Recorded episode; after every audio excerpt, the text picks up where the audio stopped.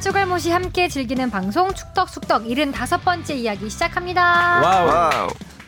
안녕하십니까 주영민입니다. 이제야 올 것이 왔습니다. 2020년 K리그가 막을 올렸습니다.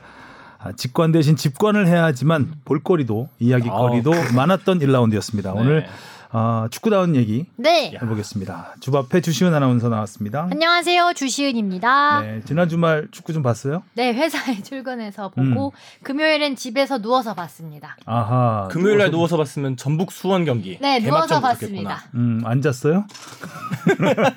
생각보다는 조금 말을 아끼겠습니다. 음. 전반전 보고 잤다는 얘기가 이동국 선수 골을 못 봤다는 얘기가 아, 아닙니다. 맞습니다. 맞습니다.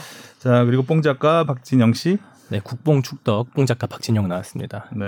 오늘 좋은 날이에요. 1년 됐대요. 여자친구 아, 아, 우리 네. 쓸빵이와 100일 됐다고 했을 때가 엊그제 같은데. 네, 세월이 참 시간이 시간이 흘러 흘러 음. 네, 서울 경남전을 시작으로 우리의 만남이 계속되고 있다는 점. 1주년 축하드리고요. 네, 이정찬 기자 나왔습니다. 네, 반갑습니다. 저는 아무튼 좀 그래도 일상이 이제 좀 돌아오는 듯한 느낌? 그래서 음. 좀 굉장히 좋았고 그런 한편으로는 여전히 좀 코로나가 다시 좀 네. 그 서울 이제 이태원 지역을 기반으로 좀 다시 확산하는 뉴스들이 나오면서 좀 불안과 희망이 공존하는 주말 아니었나? 약간 이런 생각이 맞습니다. 어, 더 긴장되는 것 같아요. 음. 한참 막 몇백 명씩 늘어날 때보다 네. 이게 재발이 어느 순간 거의 우리가 막 영명까지 지역 발생 네. 영, 명 정도가 음, 유지가 가다가 갑자기 막 수십 명씩 나오니까 네. 어, 좀 무서운 무서워요, 생각이 다시. 들어요. 어, 청취자 여러분들도 각별히 또 유의해 주시기 바라겠고요. 자, 오늘도 댓글부터 시작. 아, 먼저 우리 오랜만에 또 천단위 캐시가 들어왔습니다. 아, 두둑하다. 아, 계산 좀 해봐야 돼요. 이제 음. 얼마 네. 꽤 많이 쌓였을 것 같다라는 생각이 드는데요. 저희 상반기 결산을 한번 할 때. 네, 푸키 영육님. 네. 어, 아까 주바페가 이걸 보고 F가 아니길 다행이라고 네. 했었는데. 되게 공격적인 아이디 쓰시는 네. 줄 알았어. 어, 공격적인 아이디. 귀여워요. 푸키는 네. 귀엽잖아요. 티모 푸키도 좀 생각나고. 와, 감사합니다. 아, 테모 푸키. 네. 후원이 계속 들어오는데 뭐 저희한테 딱히 오는 건 네, 없습니다. 네. 마음만 따뜻해지면 그걸로도 그런 마음이 굉장히 따뜻해 관심을 받고 있다는 증거기 때문에 굳이 캐시가 아니더라도 저희는 하트와 댓글만으로도 정말 그럼요. 많은 관심 부탁드립니다. 천 하트가 되는 날까지. 야. 꿈이죠, 뭐. 네. 네. 자 댓글 다 른 댓글들 좀 읽어 주시죠. 우리 동네 고양이 수민시민님이요. 리그 개막과 더불어 방송에서도 편안함과 자연스러움이 느껴집니다. 저희도 소재 고갈 때문에 방송이 중단될까 걱정했습니다. 중단 없이 방송해 주셔서 감사합니다. 더 좋은 방송도 잘 부탁드립니다. 과로치고 야구 K팀의 양모 선수의 음. 선전도 기원합니다라고. 네. 주신 아나운서 혹시 K팀의 양모 선수 누군지 알 것 같아요? 양 양준혁 선수. 네? K K 팀은 양준혁 선수가 K, 지금 코리아 코리아의 양준혁 경북, 아, 경북 출신의 양준혁 선수. 양준혁 선 양준혁 그 선수가 지금 어떤 걸 선전해야 되죠?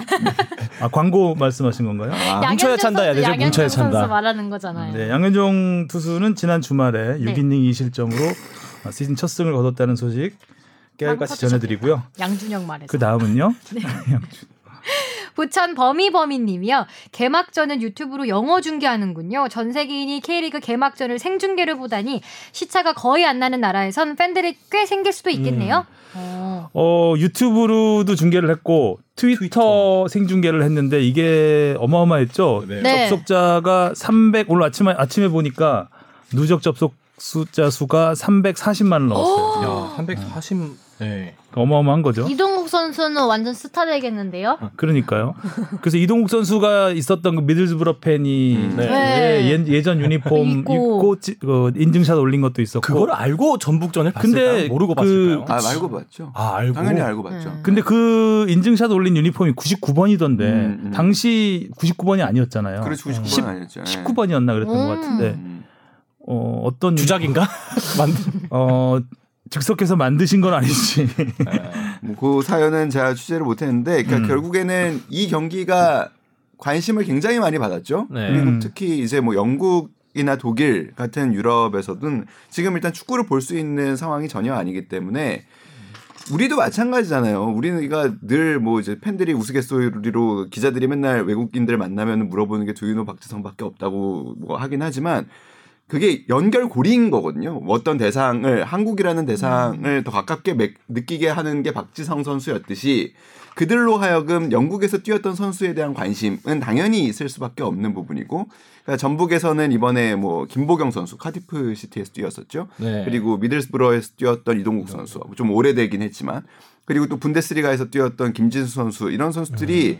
뭐 영국과 독일에서 충분히 관심을 끌만한 요소였다라는 생각이 들고 그런 부분에서 다만 조금 아쉬웠던 거는 경기가 조금 더 박진감 넘치게 진행됐다면 하는 음. 아쉬움은 그쵸. 조금 있죠. 네, 음. 맞아요. 다음이요? 시아드 오늘님이 리그가 개막해서 정말 행복합니다. 경기를 보다가 궁금한 게 생겼습니다. 한 선수가 옵사이드 위치라서 경기에 관여를 안 하기 위해 가만히 있는 상황에서 다른 두 선수가 볼을 차지하기 위해 달려가다가 오프사이드 위치의 선수가 수비 선수의 진로에 방해, 수비 선수가 돌아뛰게 되고 이로 인해서 공격 쪽이 볼을 취하게 되면 이 경우도 오프사이드로 볼 수 있을까요?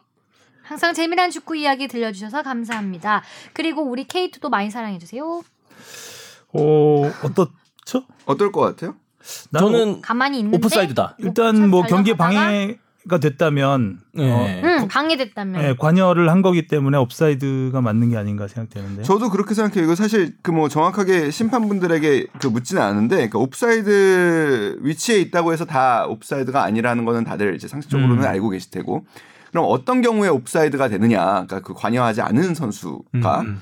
네 가지입니다. 그래서 첫 번째는 명백하게 상대방의 시선을 차단하여 상대방이 볼을 플레이하거나 플레이가 가능한 것을 방해했을 때 그리고 볼을 취하려는 목적으로 상대방에게 도전적인 행위를 했을 때 아. 그리고 가까운 볼을 플레이하려는 명백한 시도로 상대방에게 영향을 줬을 때 명백한 움직임으로 상대방이 볼을 플레이할 수 있는 능력에 확연히 영향을 줬을 때입니다. 여기에 해당되겠네. 저는 모르겠어요. 그러니까 가만히 있었다라고 얘기를 하고 있기 때문에 음. 이 부분은 명백한 움직임으로 상대방이 볼을 플레이하는 능력에 영향을 줬다고 보기는 조금 어려울 것 같다라는 생각도 음. 들고 오히려 첫 번째로 명백하게 상대방의 시선을 차단하여 상대방이 볼을 플레이하거나 플레이가 가능한 것을 방해했을 때에 해당하지, 해당하지 않나 생각됩니다. 어. 근데 뭐 가만히 있는다고 해서 숨도 안 쉬고 있지는 않았을 거고. 네네네. 그 일단 가만히 있기 직전에 움직임이 있었을 거기 때문에 그 음. 움직임이 음. 방해가 됐다고 볼 수도 있는 거죠. 일단 상황을 봐야 되겠지만 네. 일단은 방해가 됐고 방해가 그, 됐으면은, 네, 됐으면은 음, 음 플레이 옵사이드의 가능성이, 가능성이 굉장히 높다. 음. 이렇게 글로만 써서 네. 그림이 아. 그죠. 얼음 네. 하지 않았냐 자 그리고 유튜브에 이종형 님이 네. 저희 유튜브에 광고가 많이 들어가나요?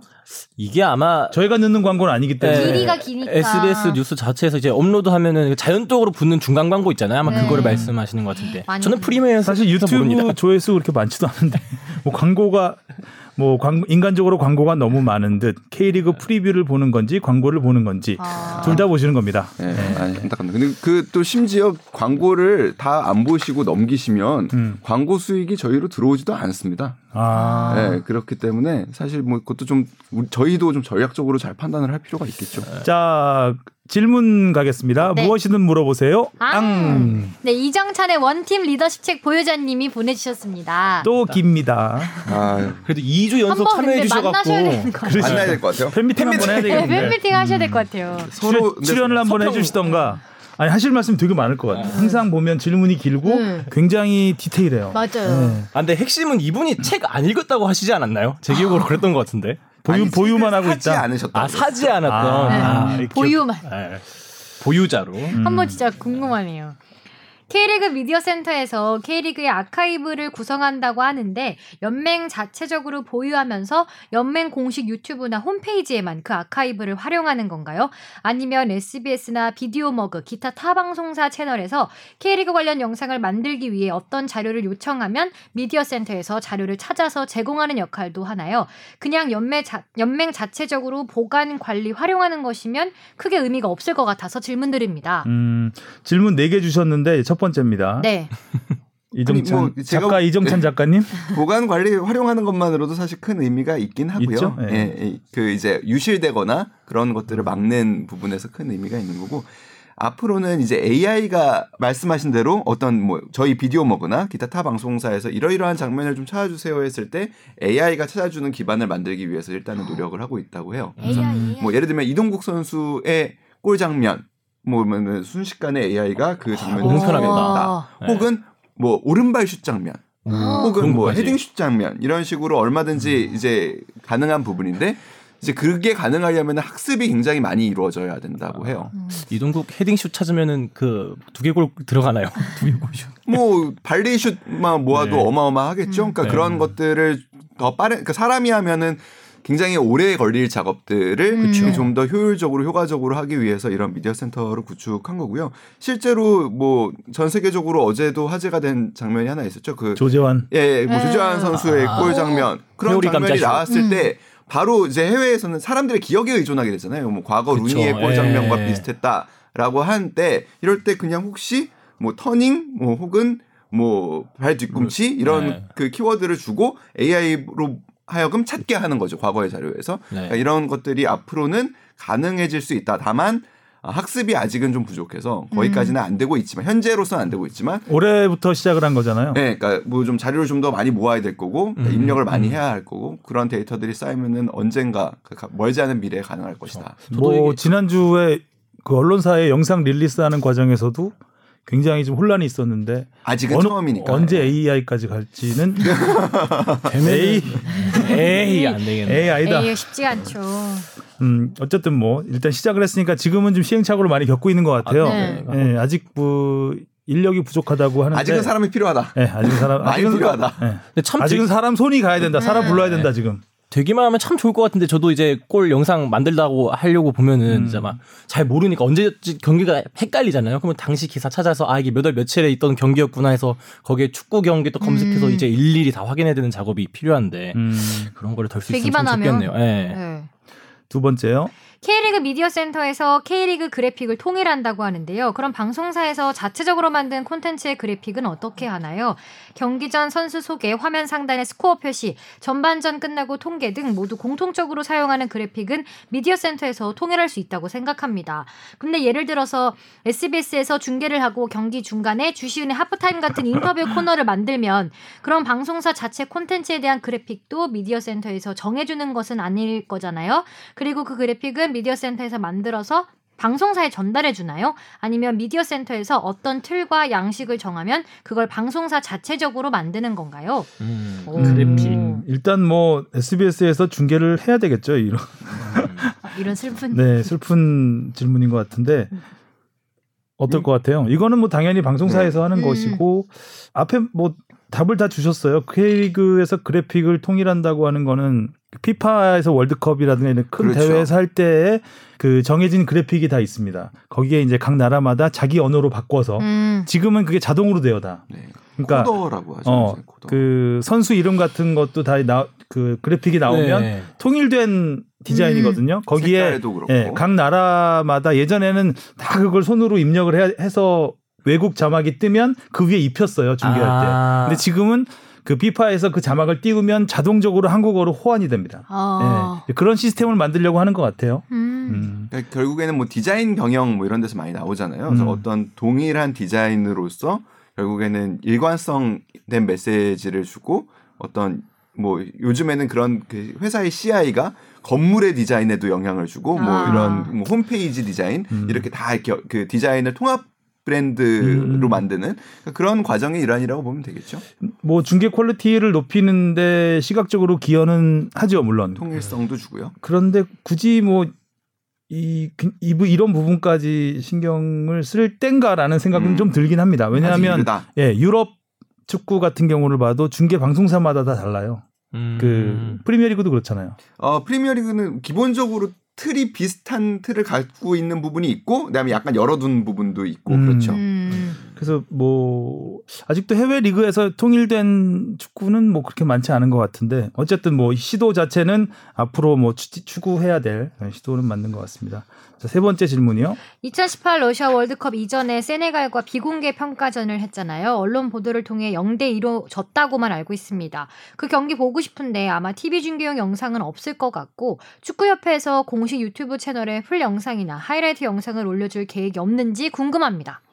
이거는 철저하게 양 국가 축구협회 양 국가 축구 대표팀의 협약에 따라서 비공. 가능할 수도 있고 안할 아. 수도 있습니다. 그러니까 경기를 맺게 됐어요. 그럴 때 이제 이 경기를 공개할 것이냐 안 할 것이냐 그리고 중계를 할 것이냐 말 것이냐라는 거는 철저하게 합의를 하게 되어 있습니다. 그 다음에 전력 분석용 카메라를 몇 대를 쓸 것인가도 그 합의를 하는 경우도 있습니다. 음. 그리고 그렇게 찍은 영상을 공개를 할 수 있느냐 없느냐도 계약서에다 들어가는 부분입니다. 어. 그래서 간혹 가다가 뭐 그런 경우가 있었죠. 그러니까 뭐 지난 우리 23세 챔피언십 같은 경우에 오세훈 선수가 태국에 두, 그 대서 대회를 시작하기 전에 호주와의 평가전에서 골을 넣은 적이 있었어요. 음. 그리고 이제 호주하고 또 경기를 붙게 됐으니까 분명히 경기 찍었을 텐데 좀 이거 우리가 좀 그 오세훈 선수 경기 앞두고 리포트를 할 때 활용하고 싶다 협회에 줄 수 있냐라고 물어봤더니 협회에서 알아보겠다고 했는데 결국에 호주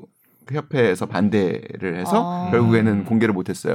그러니까 이런 일이 벌어질 수 있습니다. 음. 음. 어 실제로 러시아 월드컵 때 제가 취재를 갔을 때도 부탁을 했어요 이 그림을. 아, 네, 예. 근데 제공할 수 없다고 해서 아무도 공개 보지 못했습니다. 네. 물론 당연히 찍었죠. 음. 음. 이것도 뭐 아카이브에 저장이 돼 있을 걸로 언젠가 AI가 꺼내주길 바라면서 네. 네 번째 질문이요? 이건 뽕 작가님 전용 질문이래요. 지금까지 축덕숙덕에서 알쓸신잡 TMI스러운 질문과 답변 많았는데 그냥 축덕숙덕에서만 소비하는 건 좀 아까운 것 같습니다. 스포츠머거에서 질문과 답변을 모아서 콘텐츠 제작할 생각이 없으신지 궁금하네요. 네. 하란 얘기죠. 어, 하란, 하란 얘기. 뭐 하고 있냐는 얘기죠. 지금. 열심히 일하고 있습니다. 음. 근데 저도 이 부분에 대해서 비디오 모그 비디오 모그 내부에서도 제가 얘기를 좀 많이 했었어요. 이런 거 이제 아무래도 K리그 이슈를 계속 또 쫓아갈 수도 있고 다양한 이야기를 좀 더 쉽게 아, 영상 제작이 가능하니까 어떻게 했냐 했는데 답변이 없더라고요. 음. 그래서 조금 뭐 늦춰지고 있는 게 있는 것 같고 언젠가는 저도 예, 꼭 해보려고 하고 있습니다. 그리고 아, 일단 주시은 홍보대사 만들기부터 해야죠. 그걸로 아예 다큐로 한게 예능 같이 주시은 홍보대사 만들기 이러는 걸로. 윗선에서 맡고 있다. 어, 아뭐 일단 알겠습니다. 내부 네. 의견 조율 중이다. 자 다음 질문이요. 김준영 님이 메일 보내주셨는데요. 지난번에 이제 저희가 K리그 오프닝 영상에 대해서 이제 얘기했던 거를 들으시고 네. 자신의 의견을 좀 더 덧붙여서 보내주신 것 같습니다. 네. K리그가 시작돼서 너무 즐거운 주말을 보내고 있는 와중에 K리그 오프닝 관련해서 리그 홍보팀이 각성을 좀 했으면 해서 글을 남깁니다. 따끔하게. 네, 이정찬 기자님 말씀대로 오프닝이란 주인공들이 나오는데 정작 주인공들은 눈에 들어오지도 않고 전차만 보이는 상황입니다라고 음, 그렇게 네. 느끼셨나 봐요, 이분도. 음, 그러면서 네, e스포츠와 비교를 해 주셨네요. 그러니까 e스포츠 에서도 이게 시즌 대회 앞두고 오프닝을 그렇죠. 공개를 하잖아요. 네. 어 그러면서 이제 대표 선수가 딱딱 나오고 예 링크를 달아주셨는데 화면을 보니까 진짜 선수들만 나오더라고요. 이거는 전차는 안 나오고 오래된 영상이긴 네. 한데 네. 음. 과거 이제 2004년 스타 프로리그 예, 딱 중간 이 중간 정도 둘, 네, 네, 둘의 중간 정도 하면 딱 좋을, 좋을 것 같아요. 같아요. 음. 각성하시라고. 네. K리그 이종권 팀장님 네. 주바페부터 빨리 어떻게 좀 해주시고. 아, 좀 어? 이종원 팀장 지금 어제 아까 얘기 나온 그 아카이브 영상 자료 때문에 좀 정, 정신 없습니다 지금. 아. 늘 정신 없으시네요. 음. 자 최재영님이 보내주셨습니다. 지난 방송에서 이정찬 기자님이 과정을 기억하는 습관을 통해 전통이 생겨난다고 하셨는데 K리그는 그러한 것들이 잘 갖춰지지 않고 있습니다. 여긴 과정을 기억하려 하지 않아요. 어, 뭘 따끔하신 분이 따끔하신. 네. 어. 라고 회초리 회초리 네. 질문. 하셨네요. 회오리가 아니라 회초리. 음. 최근 타 팟캐스트에서 안양 LG 레전드 유상, 윤상철, 윤상철 선수. 의 인터뷰가 있었는데 이적 의향이 있는 선수를 강제로 임의 탈퇴시켰다는 충격적인 이야기를 들었습니다. 나름 K리그에 관심을 갖는 저였지만 윤상철이란 이름도 낯설었고 이분이 득점왕을 두 번이나 했다는 것도 몰랐던 사실이었습니다. 과연 저만 이렇게 낯설었을까요? 이처럼 축덕쑥덕에서라도 소외되어 있는 K리그 레전드 선수와 팀들을 꾸준히 소개해 주시면 어떨까요? 제가 저번에 레전드 팀을 다뤄달라는 질문을 남기기도 했었는데 유공과 대우 로얄즈만 짧게 다뤄주시고 그 이후에는 안 하셔서 너무나 아쉬웠습니다. 모든 팀까진 아니어도 꼭 다루고 조망해야 되는 포항제철, 울산현대, 천안이라 같은 팀 정도는 해주시면 어떨까요? 주영민 기자님이 마치 축구 혹부리 영감처럼 옛 이야기를 설명해주고 주바페가 그 얘기를 듣고 놀라는 지점이 좋더라고요. 잘 놀라야 돼요. 음. 꼭. 그 유명한 신문서 해설이 유공의 선수였다는 것도 흥미로웠다고. 아 그래요? 네, 주바페처럼 K리그 뉴비들이 축덕수덕의 라떼를 통해서 K리그 역사를 배우고 우리 K리그가 어떤 과정을 밟아왔는지 알아간다면 좋은 시간이 될 거라 믿습니다.라고 음. 보내주셨습니다. 오늘 질문들이 이렇게 회초리도 있고 주문도 많네요. 네. 열일도 하라고 하시고 회초리가 어, 세네요. 일, 일 시키고 과정을. 이 질문이 어제 제일 마지막으로 들어온 질문인데 네 월요일 마지막 혹을 붙여주셨습니다. 혹부리 영감. 어 그래서 제가 어 일단 뭐 윤상철 선수 얘기가 나왔으니까 이 선수가 굉장히 좀 특이한 그 이력이에요. 음. 그러니까 국내 무대에서는 거의 탑 골잡이. 근데 A 매치는 단 한 경기밖에 뛰지 못한. 어 왜요? 그러니까 국가대표 감독들이 얘는 국내용이다라고 그냥 그냥 못을 박아버린 스타일. 몇 년대 잘하는데 국내용 해외용이 따로 있나요? 어 수출 일단 네, 그, 당, 그 당시 이제 90년대 한국 대표팀의 스트라이커는 최용수 황선홍 특징이 뭡니까?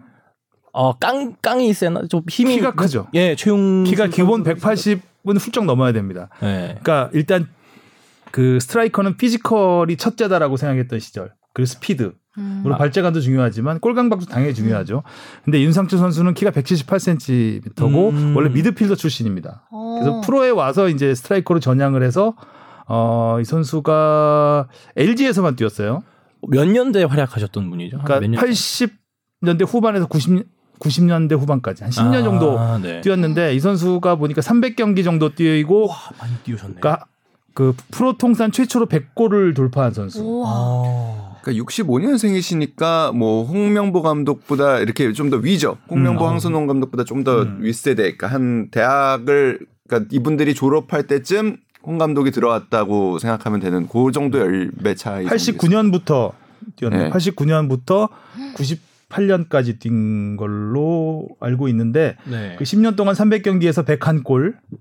어, 역대 FC 서울이잖아요. LG의 음. 전신 FC 서울의 전신이 LG니까 FC 서울 역대 최다 득점 2위. 음. 그러니까 대한 다음으로 역대. 많은 골을 넣은 선수입니다. 어, 당시에 이제 K리그에서는 뭐 거의 최고의 골잡이로 뽑혔고 또 한 시즌에 처음으로 20골을 넣은 선수입니다. 음. 예. 그런데 대표팀에서는 한 경기밖에 뛰지 못했어요. 부르질 않은 거죠. 음. 얘는 너무 작아 일단. 작아서 몸싸움 외국 외국 선수들하고 하면 몸싸움에 밀려. 그렇죠. 그러면 어. 주로 플레이 스타일도 이제 발 빠른 공격을 해서 아니요 발 빠르지도 않아요. 되게 어. 특이한 스타일이에요. 그러니까 골 감각이 좋았나? 개인기가 딱히 좋은 것도 아니에요. 골을 그러니까 골들을 보면 이렇게 멋진 골이 별로 없어요. 근데 약간 비유라면 위치 선정이라고 해야 되나요? 약간 수아레즈 같은 그냥 느낌이나 톡톡 차서 넣는 느낌. 어. 그러니까 슈팅 타이밍이 좀 빠르고 그 페널티 에이리어 안에서 어떻게 보면 약간 인자기 같은 느낌, 네. 쉽게 쉽게 넣는 느낌. 좀골 냄새를 잘 맡는 어, 선수라는. 표현들을 그렇죠. 하죠. 아. 그래서 골을 그래서 이제 골 감각이라고 해야 되겠죠. 뭐 그런 골 넣는 기술이 굉장히 뛰어난 선수인데 그 외에, 외에 스피드도 그렇게 빠르지는 않았고 또 높이도 별로 없었고 했기 때문에 어, 대표팀 A 매치에서는 통하지 않을 것이다. 음. 아, 라는 이제 약간의 선입견을 가진 거죠 감독들이 네. 이 선수의 능력을 이 좋은 능력을 어떻게 써먹 써볼까 그렇죠. 그런 시도 자체를 안 한. 거구나. 그래서 계속 그냥 국내 리그에서만 뛰었고 또 이. 선수가 여기도 잠깐 나왔지만 조금 불운한 게 LG에서만 10년을 음. 뛰었어요. 음. 그러면서 LG 우승도 시켰고 어 굉장히 기여를 많이 한 선수인데 30대 초반에 이제 은퇴를 할 수밖에 없었던 이유가 여기서 말했던 임의 탈퇴를 시켜버립니다. LG에서 왜요? 왜냐하면 이적을 하려고 그랬거든요. 그러니까 다른 팀하고 이적 얘기가 와서 이적 의향이 이적하려고 이제 자기는 하려고 있는데 네. LG에서 임의 탈퇴를 시키면서 그냥 선수생활을 끝내버린 거예요. 약간 딴 팀으로 이적하려니까 괘씸해서 이렇게 네, 그렇죠. 했다는 거죠. 그래가지고 그래가지고 은퇴 이후에 바로 호주 리그에서 한 2년 뛰다가 네, 최종 그러니까 은퇴를 뭐 했죠. 뉴캐슬 브레이커스라고 음. 네. 남아 있는 게 호주에서 잠깐 뛰다가 이제 어찌 보면? 한때 화려하기도 했지만 나름 음. 아픔도 있었던 어, 그 유상철 선수하고 좀 헷갈리는. 그리고 그 네. 윤상철 선수가 이제 지고 유상철 선수가 뜨기 시작하는 거죠. 그러니까 기본적으로 K리그의 스타들이 많이 혼용되는 기억들이 뭐냐면 K리그에서 활약한 기억들로 기억 팬들에게 각인이 돼 있는 게 아니라 대표팀에서 활약한 기억들로 사실은 많이 그래서 모르는 거죠. 음. 남아 있어요. 아. 윤상철이라는 이름을 네. 왜냐하면 그 당시는 K리그가 뭐 중계가 많이 될 때도 아니고, 아니고. 어, 축구 팬들이야 경기장에서 보겠지만 음.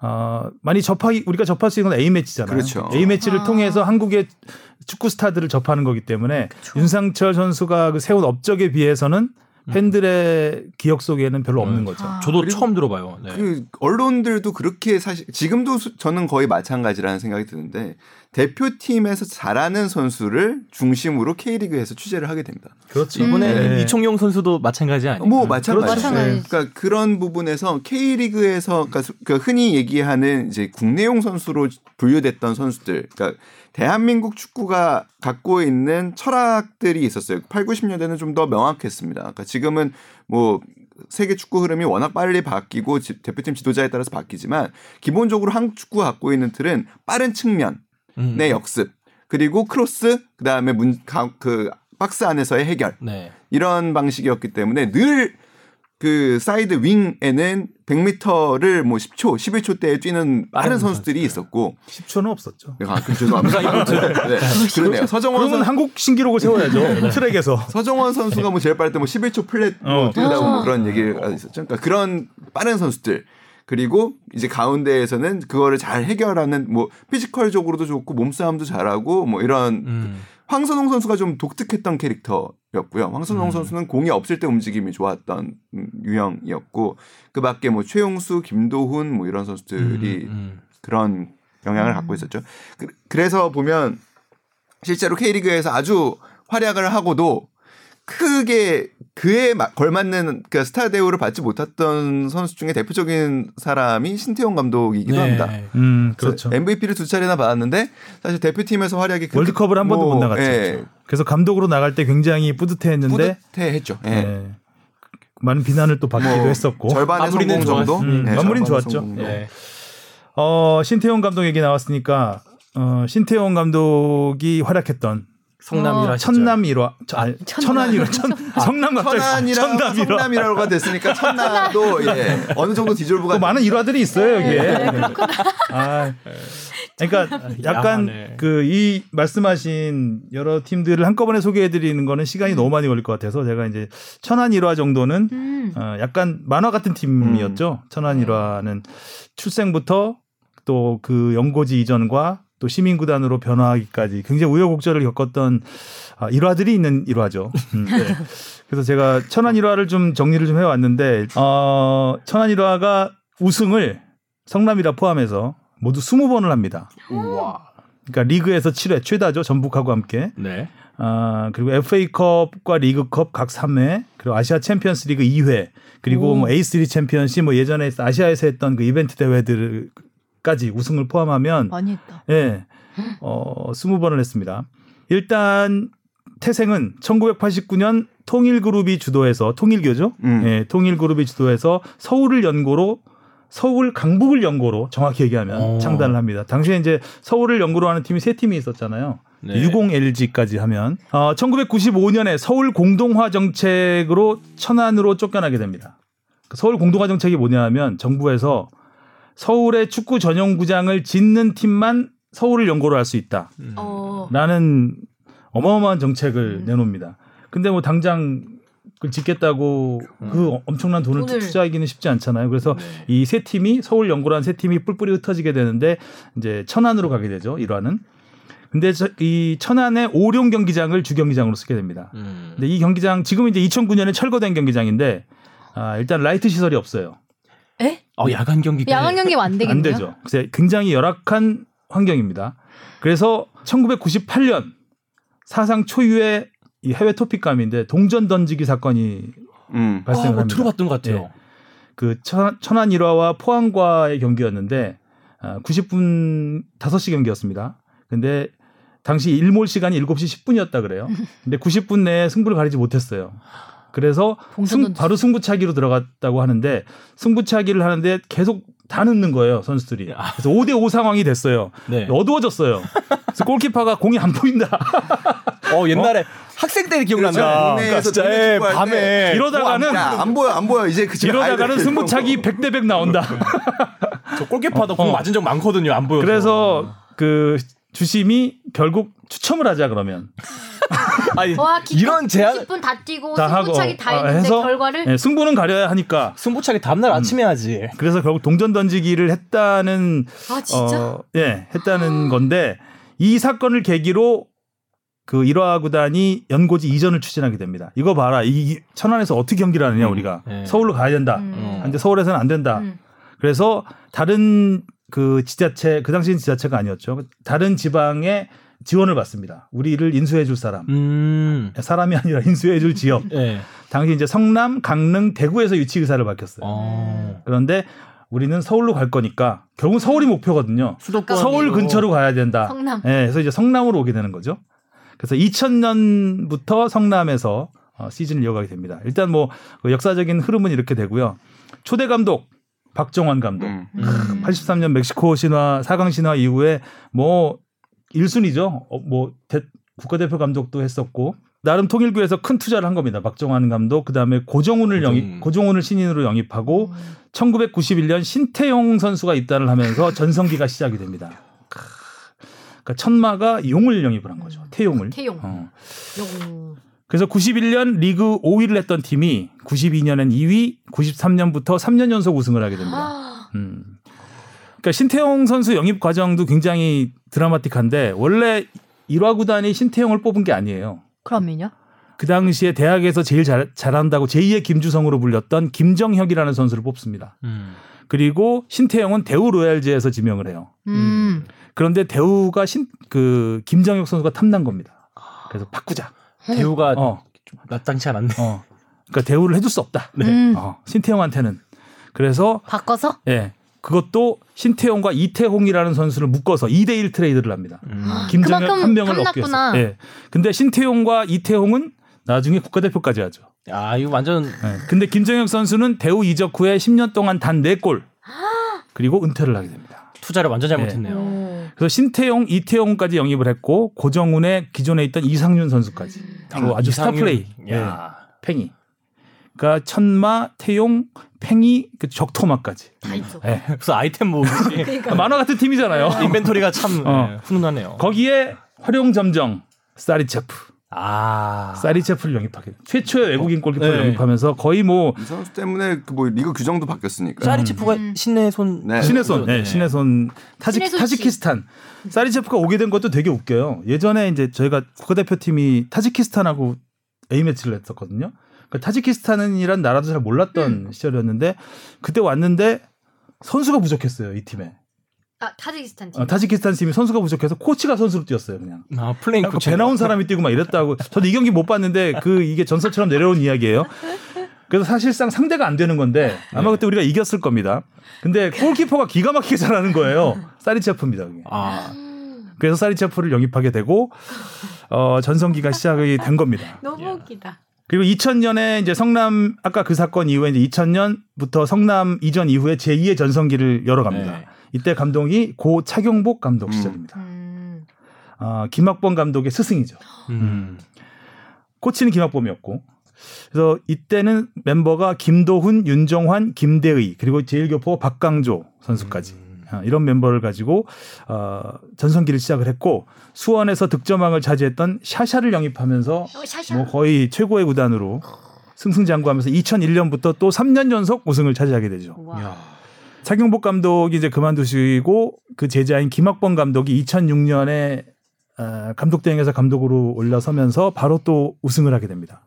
그리고 2009년에 신태용 체제에서 FA컵 우승, 아시아 챔피언스리그 우승을 음. 하면서 정, 마지막 정점을 찍었고 음, 음.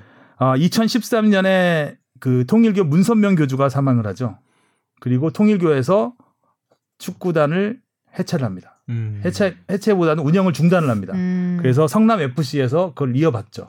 성남 그 시에 시에서 네. 그 이때부터 시민구단이 된 거고 음. 이때부터 좀 어려움들을 많이 아. 겪습니다.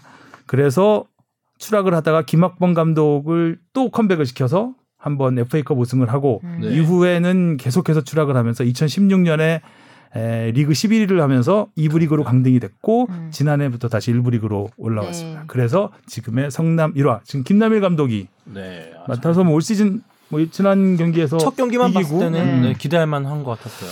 어, 제 3회 전성기 기대해 보겠습니다. 기대해봐야겠네요. 여기까지 참 천안 네. 천남 1화였습니다.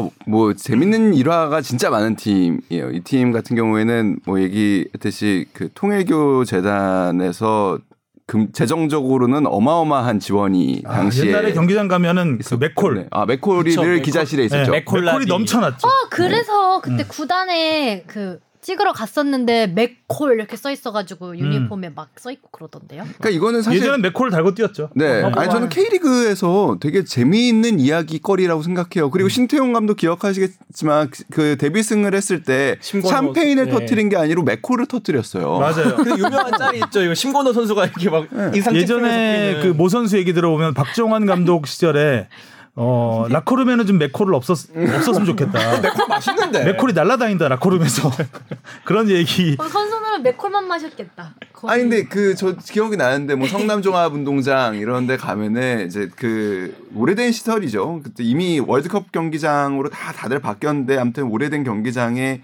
그 뒤에 이제 냉장고가 없어서 아이스박스 큰 게 있었어요. 아이스박스 큰 거에 거기 안에 이제 맥콜들이 얼음과 함께 이렇게 있었어요. 근데 조기 축구 감성입니다. 예, 오늘 성남 경기 보러 간다 하면은 그때는 그래 가서 맥콜 한 잔 해야지라는 그런 생각이 드는 어. 되게 향수가 있는 팀이었어요. 그리고 음. 어뭐 진짜 그 수당 이라는 부분에서는 당시 K리그 역대 최고의 대우를 해준 걸로 그렇죠. 제가 알고 있습니다. 음. 그러니까 승리 수당이 어마어마했습니다 일단.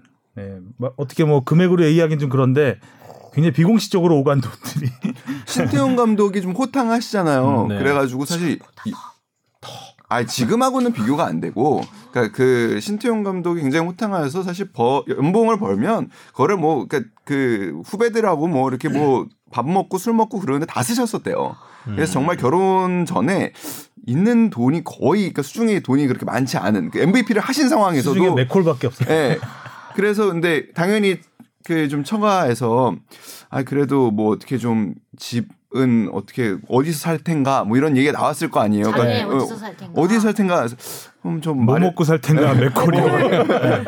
마련해 보겠습니다. 해서 그 경기부터 딱 일곱 경기 승리하시고 승리 수당 집을 사셨다는. 와우. 그때는 뭐 007 가방 얘기도 있고 좀 이랬어요. 그러니까 뭐 확인은 못했지만 전성기에 전성기 이유가 우승, 우승하면 뭐 선수들한테 007 가방을 하나씩 줬다는 얘기도 있고 뭐. 이건 소문입니다, 그냥. 승리수당을 지금도 007 가방에 받으면 기분은 되게 남다를 것 그러니까 같은데요. 현찰로 빡. 와. 그런 그러니까 가방 안에 맥콜이 있었다는 얘기. 열었는데 어. 꽝. 저는 가방이라고만 얘기했습니다. 가방 안에 뭐가 있었는지 몰라요. 가방에 맥콜이 있었을 수도 어, 있다는. 어, 이것도 소문인데 우승 축승연 때는 돈을 자루에 해서 신감 너무 좋아하신다. 그러니까 주장이셨던 신태용 주장한테 그냥 다 했다는 거예요. 음. 그러면 신태용 주장은 그거를 되게 공평하게 잘 나눴대요. 그래서 후배들의 덕망을 좀 그래도 오. 사시고 그랬다고 그러더라고요. 그 이야기도 기억나네요. 그때 신태용 감독님 한참 MVP 탈 때 K리그 MVP는 J리그에 가지 않는다. 그 이유 중에 하나가 이게 나름 짭짤해서 J리그에 갈 필요가 없었다는 그런 얘기, 솔직한 얘기를 최근에 하시더라고요. 그렇죠. 그렇게 참 엄청난 지원을 받았기 때문에 또 이런 엄청난 업적을 네. 세울 수 있었겠죠. 근데 지금의 성남 성남이라 선수 입장에서 성남 시민 이제 네, 이제 네. 성남이라가 아니죠. 네. 지금의 성남 FC 입장 선수들 입장에서는 어, 그야말로 라떼 of 라떼. 또 성남하면 이성남이 또 있잖아요. 아 그렇죠. 아, 그래요? 데니스. 그, 데니스. 예전에 성남일화 시절에는 수원에서 잘하면 돈 더 주고 데리고 오는 약간 이런 음. 그 샤샤도 그랬고. 아.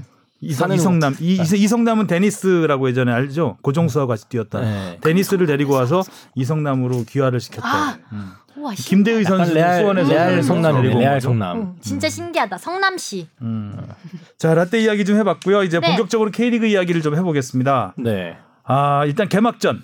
전북 대 수원 어, 네이버 그대로 뺏겼 전북의 승리가 뭐 당연히 뭐 저, 많은 점쳐졌었죠. 어, 사, 사람들이 예상할 수 있었는데 내용상은 솔직히 전북이 그렇게 좋지는 않아 기대 이하였다. 지난주에도 얘기했듯이 전북이 지난해에 잘했던 거는 결국에는 이 양 사이드에서 문선민과 로페즈 선수들이 막 우당탕탕 하고 뭐 그다음에 가운데 올리고 뭐 이런 데서 음. 해결되는 또 부분들이었는데 네. 색깔을 완전히 바꿔야 되는 상황이었잖아요. 그렇죠. 근데 경기를 보니까 또 색깔이 그대로예요. 그냥 계속 올려요.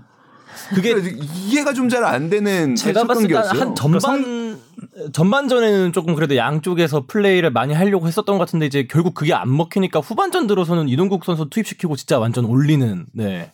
계속 올리더라고요. 그래서 저는 좀 약간 이해가 좀 안 됐었고 음. 왜 저렇게 올리지? 굳이?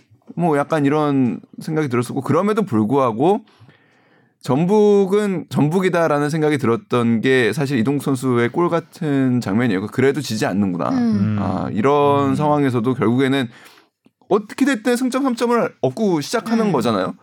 그러니까 이런 김도훈 감독이 다음 날 이제 한 얘기이기도 한데 결국에 전북이라는 팀은 시즌이 가면 갈수록 좋아지는 팀이고 이렇게 3연패를 해온 팀이라는 거죠. 어려움이 있었어도 결국엔 극복을 해내고 이겨야 할 경기는 반드시 이긴다. 음, 이 강팀이라는 부분은 보여주는 한편 한편으로는 굉장히 걱정스럽기도 한. 뭐, 그렇죠. 예. 예. 좀 챔피언에 걸맞지 않았지 음. 않았나. 네. 걸맞지 않는 공격력. 유튜브 음. 중계 잠깐 봤었는데 거기서 이제 외국 어로 중계를 하더라고 영어로. defending 챔피언 두 팀이 붙는다고 얘기를 하는데 좀 약간 거기에 맞지 않는 경기력이 나온 것 같아서 개인적으로 좀 아쉬웠고 항간에는 좀 그 얘기가 많더라고요. 이게 외국 선 외국에서도 이 경기를 되게 많이 보고 기대를 하고 봤을 텐데 음, 음. 경기력이 조금 생각보다 저조해서 음. 좀, 좀 민망했다. 뭐 그런 얘기도 있었는데 혹시 근데 뭐 축구는 그렇지 않, 않나요? 근데 뭐 축구가 네. 뭐 어떤 경기, 그러니까 상대성도 굉장히 강한 경기고 그리고 그 경기의 특성에 따라서도 사실 뭐 우리가 프리미어 리그를 경기를 봐도 모든 경기가 재밌지는 사실 않거든요. 그래서 그렇게 봐야 하지 않을까 싶긴 한데 그럼에도 불구하고 아쉽죠. 이렇게 전 네. 세계적으로 화제를 얻었던 경기에서 좀 더 골도 많이 나오고 음. 그리고 좀 더 멋진 플레이도 많이 나왔다면 하는 아쉬움은 좀 있죠. 네. 퇴장은 하나 나왔 어요. 아 퇴장 나왔죠. 네. 이게 사실상 승부를 안토니스. 가르지 않았나. 그렇죠. 음. 네. 안토니스가 굉장히 그 거의 뭐 전북의 숨통을 조였다고 해야 되나 헬리와 함께 네. 예, 굉장히 많이 중간에서 흐름을 많이 끊었던 선수인데 네, 발목을 끊을 발목을. 뻔했어요. 예, 네. 발목을 끊을 뻔했어요. 어, 너무 좀 세게 들어갔습니다. 네. 그래서 퇴장을 당하면서 그 이후에 이제 이동국 선수의 골이 나왔고 음. 수원으로서는 굉장히 아쉬운 아쉽죠. 패배. 그렇죠. 음. 잘 막았고 음. 있었는데. 음. 또 이동국 선수의 그 덕분에 세리머니. 음. 네. 가또 화제였어요. 따봉. 거의 뭐 이제 K리그의 새로운 트렌드가 대세가 돼- 됐죠. 네. 음. 다른 팀에 또 많이. 이게 수어기 때문에 세계적인 언어인 거죠. 그렇겠죠. 아, 예, 실제로 예. 수화 어, 이게. 덕분에라는 예, 뜻이네요. 예. 존경, 존경, 아, 존경. 덕분에라는 존경의 예, 대. 예. 아, 음. 그건 몰랐네요. 그래서 뭐 외신에서는 뭐 스페인 마르카 네. 같은 데서는 앞으로 이런 이 세리머니가 네. 아, 대세가 되, 전 세계적인 음. 아, 대세가 되지 않을까. 음, 음. 음. 그리고 또 이렇게 선수들끼리 포옹을 자제하는 모습, 골을 음, 넣고 달려오지만 잠깐 음. 예, 순간 음. 멈칫하는 느낌. 또 넘- 어제 스포츠 뉴스 끝 타이틀에도 나갔지만 음. 넘어진 선수가 심판한테 일으켜 달라고 손을 내밀자 어, 당연히 외면하는 모습. 네. 고개를 고개를 절레절레. 너 혼자. 해. 어. 너안 혼자 돼. 일어나. 마치 어린이 다독이듯 네 힘으로 일어나야 돼. 일어날 안수 돼. 있어. 그렇죠. 코로나가 바꾼. 아 근데 저는 개인적으로 이 경기는 좀 경기력도 좀 아쉽긴 했지만 경기를 준비하는 데 있어서 좀 그런 것도 아쉽더라고요. 그러니까 뭐 물론 뒤에 이제 뭐였죠? 이 시우순이랑 스테이 스트롱으로 카드 섹션도 섹션? 있고 음. 현수막도 있긴 했었는데 카드 섹션만 봤을 때는 조금 개인적으로 심심한 감이 있었고 그리고 현수막은 이게 카메라에 잘 안 잡히는 각도더라고요. 사실 또 다른 벨라루스 뭐 축구도 그랬고 사실 야구 개막전을 생각해 보면은 다양한 이벤트와 볼거리를 음. 또 이외로 준비를 많이 했던 것 같은데 음. 아 이렇게 개막전 경기에서는 마땅히 또 눈에 홍보, 보이는 홍보대사의 부재가 또 느껴지죠 거기서. 조금 아쉽더라고요. 뭐 어, 오늘 초록색 입고 왔는데 오렐레 색깔 입고 왔는데 이럴 거냐고요. 하여튼 전북 입장에서는 확실히 이제 문선민과 로페즈가 빠지면서 음. 배기량이 떨어진 상태 에서 네. 똑같은 속도로 달리려다 보니까 안 돼, 안 돼. 예, 힘들어, 역부- 힘들어. 좀 그런 부분에서는 매끄럽지 않았던 것 같고 조규성 선수가 선발로 나왔어요. 어, 의외로. 의외, 의외로, 어. 진짜로 의외로. 그런데 꽁꽁 묶였어요. 음. 슈팅 제로. 음. 음. 일단 그 중원과 일선 사이의 그런 연결 자체가 잘 안 되다 보니까 음, 아직은 거기에서 어린 좀 선수라 어려움이. 좀 적응이 안 되는 부분이 있고 또 김보경 선수는 어땠어요? 김보경 선수 좀 어, 살짝 잘, 예, 안 적응- 보였어. 음. 그러니까 사실 이날 뭐 어떻게 경기가 치러지느라를 취재하느라 경기 내용에는 거의 솔직히 주목을 많이 못했어요. 사실 그럼에도 아. 불구하고 수원이 적어도 전북전 하나를 보고 선수들에 대한 대비와 수비는 참 잘 준비를 해왔다라는 음. 생각이 좀 들었습니다. 그 가운데 그 쓰리백을 쓰면서 이제 헨리 선수를 뒀던 것도 그렇고 이 쓰리백들에서 헨리 선수가 굉장히 조율을 잘하더라고요. 음. 그래서 그런 부분에서 좀 전북 선수들이 아무래도 첫 경기다 보니까 경기 감각이 아주 올라오진 않은 상황에서 좀 당황을 많이 한 것 같아요. 음. 그래서 수원의 대처가 일단 좋긴 했지만 수원은 그러면은 그 결국에 수비를 하는 이유는 골을 안 먹기 위해서도 있지만 수비를 공격으로 전개하기 위해서인데 음. 그 부분에서 너무나 치명적인 뭐 어떤 답이 보이지 않았던 게 수원의 어떻게 보면 가능성과 답답함이었고요. 그렇죠. 수원은 뭐 이렇다 할 기회가 거의 없었던 네. 것 같아요. 슈팅이 다섯 개, 네. 전북이 슈팅이 16개. 어. 음. 그러니까 사실상 이제 수비에 수비로 승부를 네. 일단 승부를 걸고 들어간 경기였죠. 네. 전북 입장에서는 전북이라면 그래도 아무리 뭐 수원이 이렇게 준비를 잘 해왔다고 해도 어느 정도 경기장 안에서 답을 찾아갔어야 하는데 그 답을 찾지 못했던 점이 좀 아쉽죠. 그러니까 김보경 선수에게 기대하는 부분이 사실 그런, 그런 거죠. 부분이거든요. 경기 리딩을 그러니까 울- 울산 같은 경우는 김보경 위주로 돌아가잖아요 네. 팀이.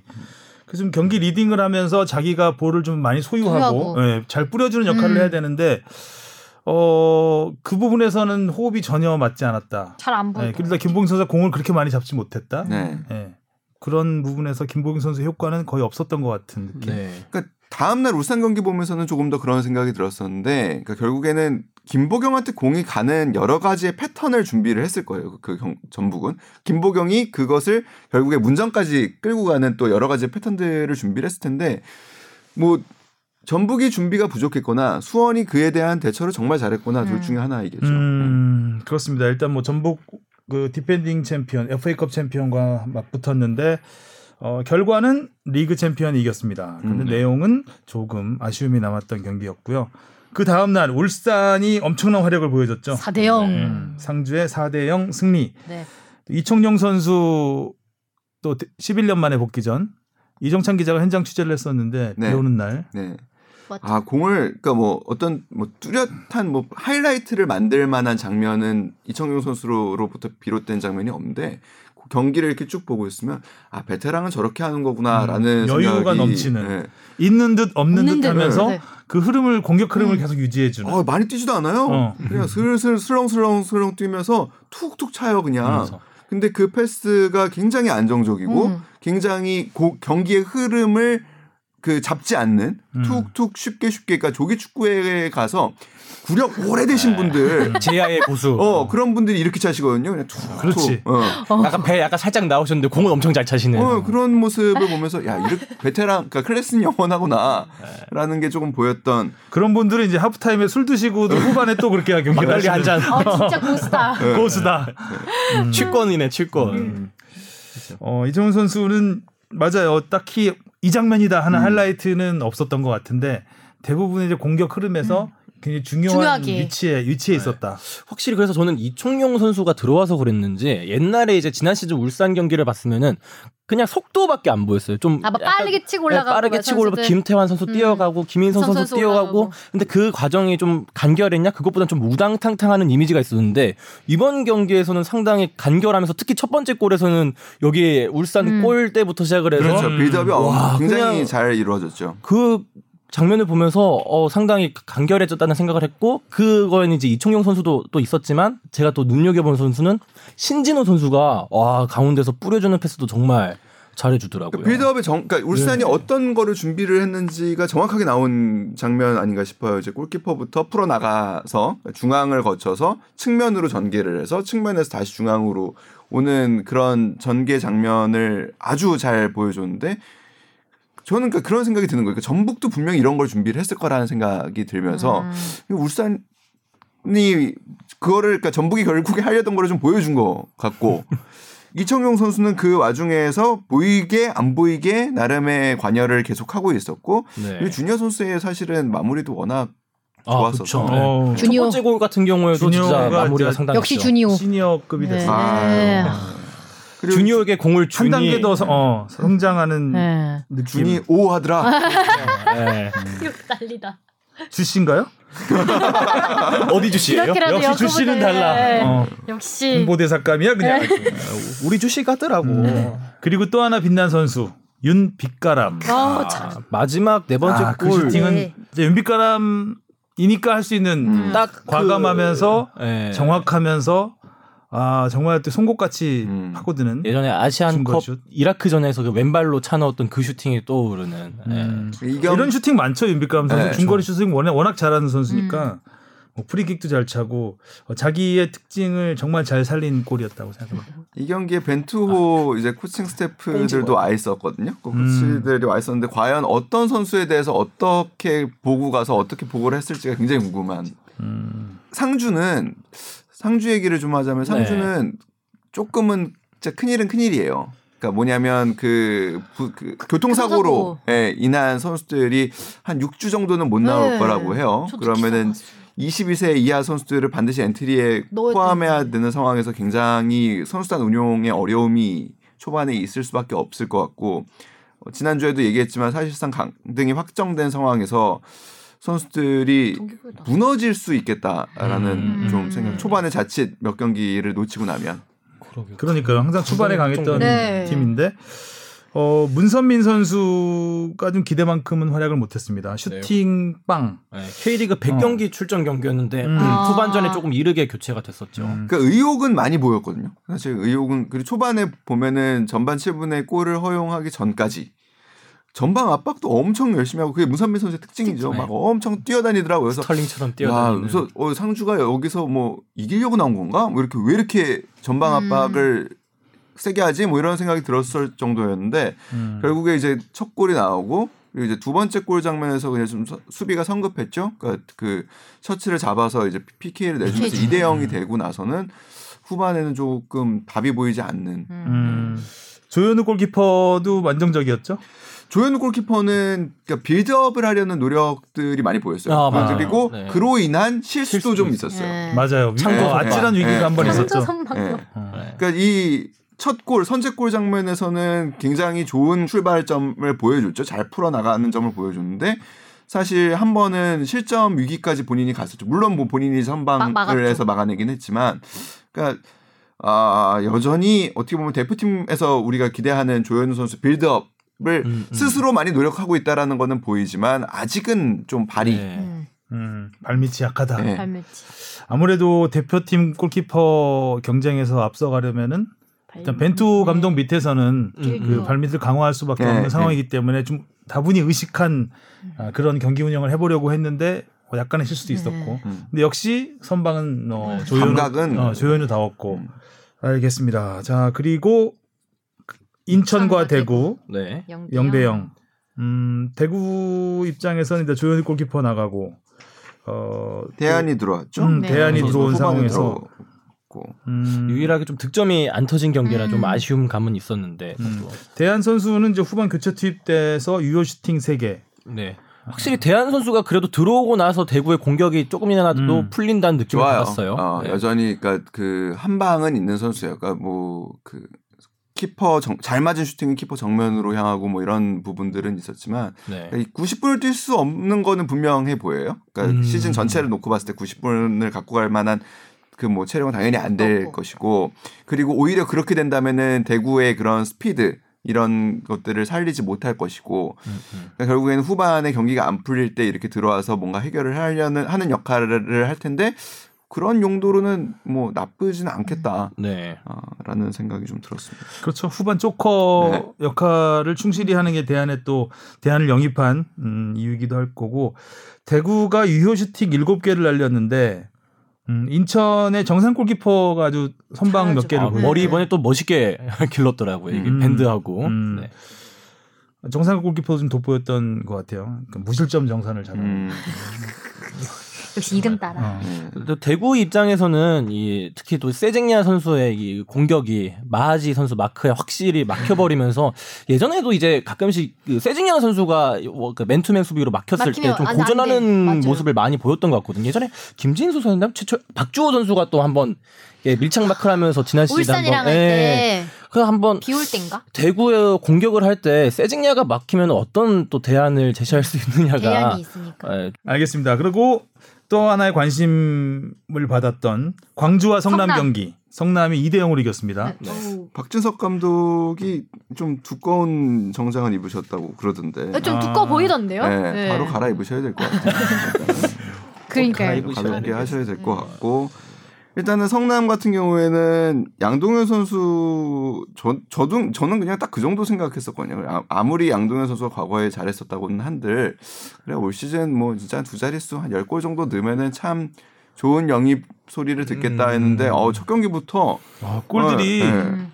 아, 전 뭐 전성기네 아직도. 네. 두 번째 골은 정도로. 진짜 예, 음. 완전 첫 혼자서 골도 뭐 네. 아주 어, 타이밍 기가 막혔고 두 번째 헤더. 골은 정말 놀라웠죠. 음. 그 침착함이란. 네, 가볍게 오른쪽 바깥발로 제껴버리면서 그 박스 바- 안에 수비수가. 어느 정도 다 자리를 잡고 있었는데 거기서 그렇게 침착하게 음. 구석을 노리고 찬다라는 점에서 야 꼴잡이는 꼴잡이구나. 음. 음, 아. 음. 사실 해트트릭도 할 수 있었잖아요. 네. 근데 거기서 근데 그거는 이제 너무 침착하다가 슈팅 타이밍 음. 놓친 케이스. 홍시우 선수 어린 2001년생 선수가 좌측에서 이제 드리블을 빠르게 치고 가다가 이제 머리다. 칩샷까지 했는데 그게 막힌 거를 양동현 골- 선수가 골키퍼 맞고 튄 거를 양동현 네. 선수가 잡아서 바로 슈팅을 때렸다면 어땠을까라는 음. 생각이 들었는데 거기서 거기서 또 너무 침착해 버렸어요. 예. 어, 침착하다가 그냥 놓치고 말았죠. 그러니까 뭐 어. 기대도 있었지만 사실 의심도 있었던 부분이거든요. 그러니까 기대는 어떤 부분이 있었냐면 김남일 감독이 얘기를 하기를 우리는 공격 축구를 할 것이다. 네. 라고 했을 때 뭐 기대가 좀 됐었는데 의심도 됐던 건 김남일 선수 시절에 보여준 김남일의 축구는 그런 공격적인 성향보다는 사실 굉장히 터프하고 그 아무래도 감독은 자기가 현역 시절에 했던 플레이를 중점적으로 철학을 세우기 마련이니까 그래서 그런 뭔가 끈끈하고 터프한 축구가 되지 않을까 생각했는데 생각보다는 굉장히 어 역습 속도도 빨랐고 어 그런 부분에서 그래서 뭐 요즘 시메오네에 대해서 뭐 남메오네 뭐 이런 얘기도 나오고 그날 뭐. 그 정, 검은색 정장이 마스크까지 하니까 네. 눈매가 안 뜨면 맞을 것 같은 그런 예, 눈초리였어요. 알아서 뛰어라. 약간. 빠따타카 빠따타카? 빠따볼 뭐 이런 거 음. 티키 티키 빠따 뭐 이런 말 있고. 음. 네. 아무튼 그래서 뭐 아, 아직 한 경기고 네. 또 상대 팀이 일단은 또 승격 팀이었고 뭐 이런 부분에서 뭐 당장 결론을 내기는 좀 성급한 부분이 있지만 기대해도 괜찮지 않을까라는 생각이 좀 드는 음. 그러니까 상위 스플릿을 목표로 하고 있거든요. 음. 아 강렬했어요. 네. 어, 성남 축구가 오랜만에 좀 강렬함. 원래 성남이 좀 수비에 수비, 네. 치중했던 남길 감독 시절에 탄탄한 수비가 장점인 팀이었는데 화끈한 공격력을 보여줬고 가- 광주 입장에서는 홈에서 또 패배. 패배를 음. 하면서 네. 물론 이제 뭐 관중이 없기 때문에 사실 뭐 홈 이점이 크지는 크진 않았겠지만 아, 이부 리그에서 진짜 오랜만에 올라와서 어떻게 좀 기대를 많이 모았었는데 박진석 감독 입장에서는 뼈아픈 패배. 네. 그리고 이부 리그 득점왕이었던 펠리페가 슈팅을 단 한 개도 음. 기록하지 못했다. 네. 좀 음, 광주 입장에서는 불안한 부분입니다. 또 광주가 그래도 공격을 하려고 했는데 이 성남의 김영광 선수가 또 여러 차례 아, 어, 선수 선방을. 많이 보여주면서 이게 사실 한 그 나이쯤 되면 제가 갖고 있는 생각이 어 골키퍼는 노련함이지 좀 이 순간 순발력은 좀 떨어질 수. 있겠다라고 생각했는데 어우 순발력도 순발력이고 판단도 판단이고 진짜 뭐 빈틈이 없었지 그런 않았나라는 부분에서 김영광 선수는 자기 관리는 굉장히 잘하는 네. 선수예요. 음. 지금 올해 37살로 제가 알고 있는데 아 진짜 뭐 많으시네. 김영광 선수가 그 입단 테스트 받고 들어갔잖아요. 성남에 음, 네. 자존심을 완전히 접고 처음부터 다시 아, 시작을 했기 때문에 아마 그 마음가짐이 네. 그때 저희 인터뷰에서도 그랬지만 뭐 신인의 자세로 아 맞아요. 그래서 등번호도 이제 뭐 다들 그런 말들은 다 하지만 신인의 자세로 하겠다고. 하지만 어, 정말 입단 테스트를 받고 들어올 정도로 절실했던 음. 선수고 사실 김용광 선수가 들어왔을 때 1번은 아닐 것이다. 어, 저는 그 백업일 수도 네, 있다 백업일 생각했어요. 가능성이 더 음. 많다고 봤었는데 어, 개막전부터 네. 저, 저 잘했죠. 예. 음. 초심의 자세 그것도 이제 등번호가 41번이죠. 예, 전에 이제 신인 시절에 데뷔했었던 그 등번호를 지금까지 이어- 지금 이제 41살까지 뛰겠다는 선택하면서. 뜻일까요? 어, 저 약간 속. 어. 저도 제 처음에 그건 줄 알았더니 알고 보니까 나 마흔한 네, 살까지 그거더라고요. 뛰는 건가? 김남일 모르겠네. 감독하고는 이제 대표팀에서도 같이 뛰었었던 어. 같은 방을 썼대요. 그때 룸메이트였다고요. 네. 오. 그래서 얼마나 무서웠을까. 예, 김남 아니 김남일 감독 때문에 자기가 성남을 오고 싶었다고 그래요. 어. 아유 예, 어. 같이 룸메하면 영광이죠. 음. 하여튼 성남으로서는 많은 걸 얻었던 1라운드였고요. 그 다음에 포항과, 포항과 부산. 부산.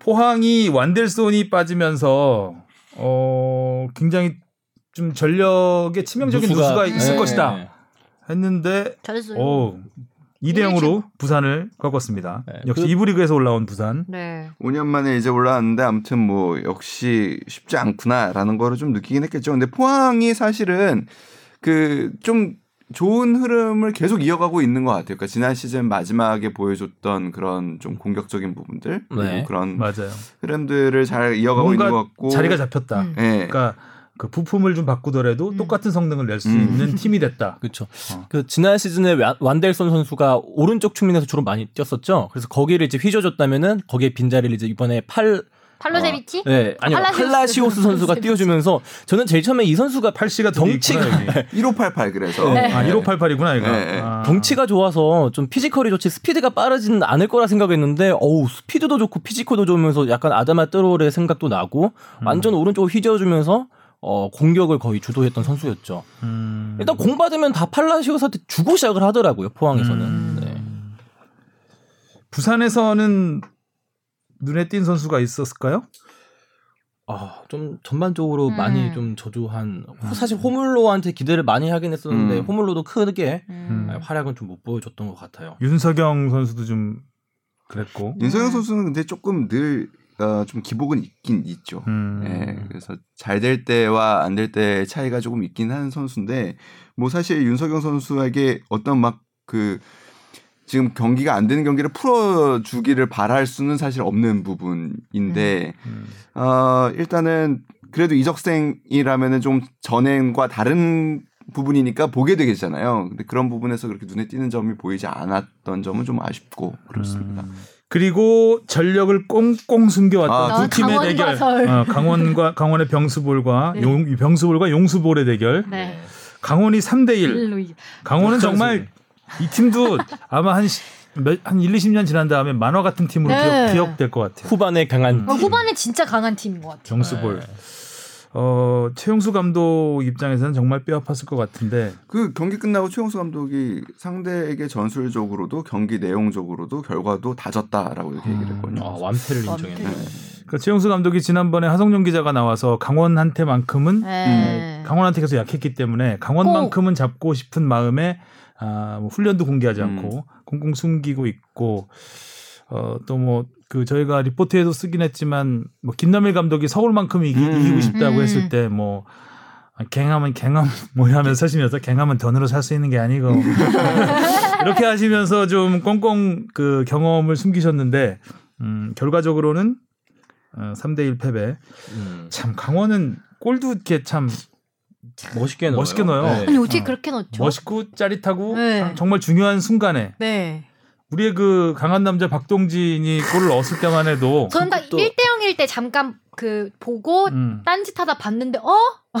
언제 이렇게 먹혔지 이랬거든요. 진짜 박동진 선수가 딱 골을 넣을 때만 해도 경하면 돈으로 살 수 없는 네. 거다. 어? 이딱 했었는데 후반 가서 그냥 세 골을 꽝꽝꽝. 음. 다 뭐 잘하는 선수. 여기서 경기 흐름을 바꾼 거는 사실 김남춘 선수의 부상이 있긴 했죠. 음, 그러니까 네. 그 경기 흐름을 놓고 보면 강원이 전반적으로 공을 주도하고 그러니까 소유하고 주, 공유하고 그들 표현대로 공유하고 이러면서 경기를 하는 가운데 서울이 선제골을 뽑았고 근데 후반 들어서 너무 이른 시간에 사실은 실점을 했어요. 음, 그러니까 7분. 사실은 예, 음. 조금 더 길게 갖고 갔으면 강원 입장에서도 그 공을 주도하고 있고 소유하고 있다고 해도 밀리고 있는 상황에서는 심리적으로 쫓기게 되고 음. 어, 불안해서 실수가 나오기 마련인데 그리고 서울은 그런 부분을 노렸겠죠. 그런데 너무 후반 이른 시간에 실점을 하다 보니까 급해진 거는 서울이었어요. 그러면서 음. 서울이 무게중 공격에 무게중심을 두기 시작하면서 강원이 이제 완벽히 경기를 이제 주도를 하기 시작했고 음. 그 와중에 이제 김남춘 선수가 중앙 사실 수비의 핵이었는데 김남춘 선수가 이제 부상으로 빠지면서 사실은 빈 공간이 너무나 많이 생겼죠. 그래서 김병수 음. 감독은 경기 끝나고 그런 얘기를 했더라고요. 마지막에 이제 그 김승대 선수가 넣은 쐐기골 장면을 보면서 이게 바로 지난해부터 내가 하고 싶었던 축구였다. 음. 아유, 전북은 왜 김승대를 보낸 거예요? 전북이 지금 필요한 게 스피드인데. 네. 음. 골딱 그 쐐기골 들어가는 장면도 김승대 선수가 딱 별명이 라인 브레이커인데. 그러니까 김승대 나온 골을 네, 그게 딱 아, 김승대를 이렇게 이용했어야 음. 되는구나라는 걸 보여준 장면이었던 것 같아요. 어, 전북 입장에서는 그러니까 스스로 공백을 만들어 버린 결과가 음. 돼 버렸습니다. 어쨌든 김승대 선수 또 조재완의 이 회오리 회오리 감자슛 아주 특이했죠. 네. 이게 이제 들어가다니. 슈팅 의도보다는 공을 잡으려고 했다. 뭐 이게 이제 본인 예, 본인의 네. 음. 공을 못 잡아서 들어갔다 그런 거였죠 한마디로. 그러니까 이런 장면들은 그러니까 그 쇼트 연습 게임 같은 데 많이 나오거든요. 그러니까 패스가 굉장히 낮고 빠르게 왔을 때 음. 공을 돌려놓기 위해서 돌면서 이제 그, 그 발 뒤꿈치 쪽으로 돌려놓는 음. 그 연습들은 선수들이 굉장히 많이 해요. 그래서 이게 뭐 우리 이제 표현으로 완전한 fluke는 아니었을 것이고 그렇죠. 그러니까 완전한 네. 요행은 아니었을 것이고 공을 이렇게 잘 내 앞으로 돌려놓으려는 동작이 너무 정확하게 잘 맞다 보니까 음. 음. 골로 완벽한 골로 연결이 그리고 골 피니시 동작이 또 멋있었잖아요. 골을 네. 넣고 한 바퀴 돌아주는 네. 어? 속도 죽이지 않고 살짝 네. 돌아주는 어, 그 모습이 아주 당황하지 않고 네. 노렸다는 듯이 마치 다 알고 있었다는 아, 듯이 그러니까 노렸다는 네. 듯이 음. 그래서 참 축구 팬들을 깜짝 속였던 네. 멋진 골이었습니다. 세계적으로도 아마 그러니까 이게 스포츠 전, 뉴스 마지막 샷에 다 이거 나오지 않았을까? 전 세계 한 37개국 37개국의 최소한 인권 있는 네. 나라에서는 네. 풀렸다고 어, 하니까 그 타이틀을 쓰지 않았을까? 어, 강원의 총 패스가 614개. 서울이 226개. 와. 그러니까 뭐한 3배 가까이 강원이 패스를 많이 하는 그러니까 음. 병수볼의 특징을 제대로 보여준 음, 경기 점유율을 높이고 어, 많이 소유하는 음. 어, 경기를 주도하는 경기. 서울이 서울을 잡았으니까 강원은 욕심을 또 더 크게 더 큰 야망을 가질 수도 있는 뭔가 있죠. 계기가 되지 않을까 생각됩니다. 음, 음. 있어요. 그리고 지난해 서... 참 아쉬웠잖아요. 강원 입장에서는. 네. 음. 서울이 근데 또 이렇게 뭐 그냥 무너질 팀은 또 아니어서 네. 그렇죠. 네, 서울은 경험이 나오겠죠. 네. 경험 돈으로 사는 게 아니라 아프신 것 같은데.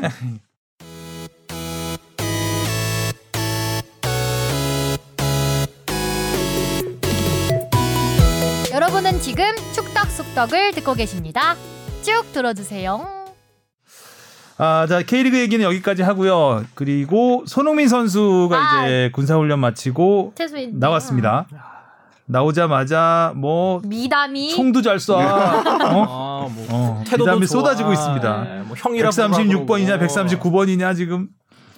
아, 네. 그러니까 뭐 손흥민 선수는 해병대 그 훈련하고 있는 과정에서도 계속해서 뉴스가 외국에서 많이 나왔어요. 그렇죠. 예. 네, 최고의 골에도 세 군데에서 뽑혔고 뭐 또 어제는 그 챔피언스 지난 시즌 챔피언스 음, 리그 4강 빛낸, 빛낸 4인, 4인 중에 토트넘 대표를 뽑혀서 결과는 어떻게 됐죠? 3등 했을 것 같은데요. 어제 마지막 메시, 시간 전에 메시와 판데이크를 넘을 수는 없었겠, 넘긴 힘들었겠죠. 대용 네. 있었죠. 하여튼 뭐 그 거기에 이제 손 꼽혔다는 자체가 또 음. 굉장히 의미가 있는 것이고 하여튼 손흥민 선수는 아직 이번 주에 원래 가는 걸로 돼 있지 않나요? 영국으로? 네. 네. 네. 이번 주에 영국으로 넘어가서 격리되죠. 네, 격리되고 팀 훈련을 이제 아직은 시작은 안 했는데 음. 지금 개인 훈련 하고 있는 거죠. 토트넘이? 지금 그러니까 프리미어 리그 같은 경우에는 그룹 훈련은 가능한데요. 그룹 훈련을 한다고 해가지고 그게 뭐 전체 팀 훈련이라고 보기는 좀 어렵고 개인 간격을 굉장히 좀 멀리 멀리해서. 두고 음. 이제 훈련을 하는 상황 제한된 인원으로 예 이고 뭐 지금 나오는 얘기들을 보면은 6월에 중립 지역에서 무관중으로 경기를 재개한다라는 게 일단 유력해 보이는데 음. 이제 전에도 우리가 몇 번 얘기했듯이 하위 그러니까 bottom 10이 네. 강등권에 있는 팀들이 강등을 없애달라. 음. 그러면 우리가 동의하겠다. 어. 그게 아직 합의가 안 됐어요. deal을 네. 하려고. 어. 계속해서 지금 뭐 일단 합의가 그... 안 됐구나. 그 협회하고 리그 팀 내에서도 협의가 아직 다 안 됐고 음. 네. 또 제일 중요한 게 정부에서 허락을 해줘야 되잖아요. 음. 네. 음, 정부에서 해야 되는데 12일에 이제 정부와 아, 리그에서 리그 사무국과 만나서 의견을 조율한다고 합니다. 음. 그런데 이 와중에 이제 브라이튼 알비온에서 4 명이 확진자가 나오면서 네. 음, 좀 어, 안개 속입니다. 네. 그리고 오늘 BBC 기사를 보면 프리미어리그 구단들이 재개를 해도 리그를 재개를 해도 국내외 방송사에 3억 4천만 파운드를 환불해야 할 수 있다. 라는 환불까지요? 네. 아. 환불을 하더라도 환불 액수를 줄여야 되기 때문에 음. 최대한 지금. 음, 리그를 재개하려는 움직임은 보이고 있습니다. 네. 자 그리고 이정찬 기자가 이승우 선수를 지난주에 취재를 오. 했는데 오. 어, 근황을 좀 들어보겠습니다. 이승우 선수는 뭐 유럽파들이 지금 아직은 대부분 다 유럽에 남아 있죠. 언제 리그가 재개할지 모르고 사실 뭐 그 셧다운이 됐었으니까 이동도 쉽지 않았고요. 근데 벨기에 리그하고 이제 프랑스 리그는 종료가 됐으니까 국내에 와 있어요. 근데 국내에 와 있으니까 굉장히 사실 좋죠. 왜냐하면 운동을 할 수 있으니까요. 음, 음. 근데 사실 운동을 할 곳을 또 찾는 거는 쉽지는 않은 문제예요. 단체 훈련을 할 수 있는 곳은. 음. 왜냐하면 과거에는 이제 이승우 선수가 그렇게 들어와 있으면은 수원 FC의 조덕재 감독하고 좀 그 당시 수원 FC 지금 부산 감독이시죠. 그 인연이 있어서 수원에서 같이 훈련을 하기도 했는데 지금은 뭐 부산까지 내려가서 훈련을 하기는 너무 어려운 상황이고 그래서 유소년 선수들하고 같이 훈련을 하고 있더라고요. 음, 형 같은 느낌이겠네요. 어, 형이라고 부르고 재밌게 잘 지내요. 근데 그냥 뭐 그렇다고 해서 그냥 노는 건 아니고요.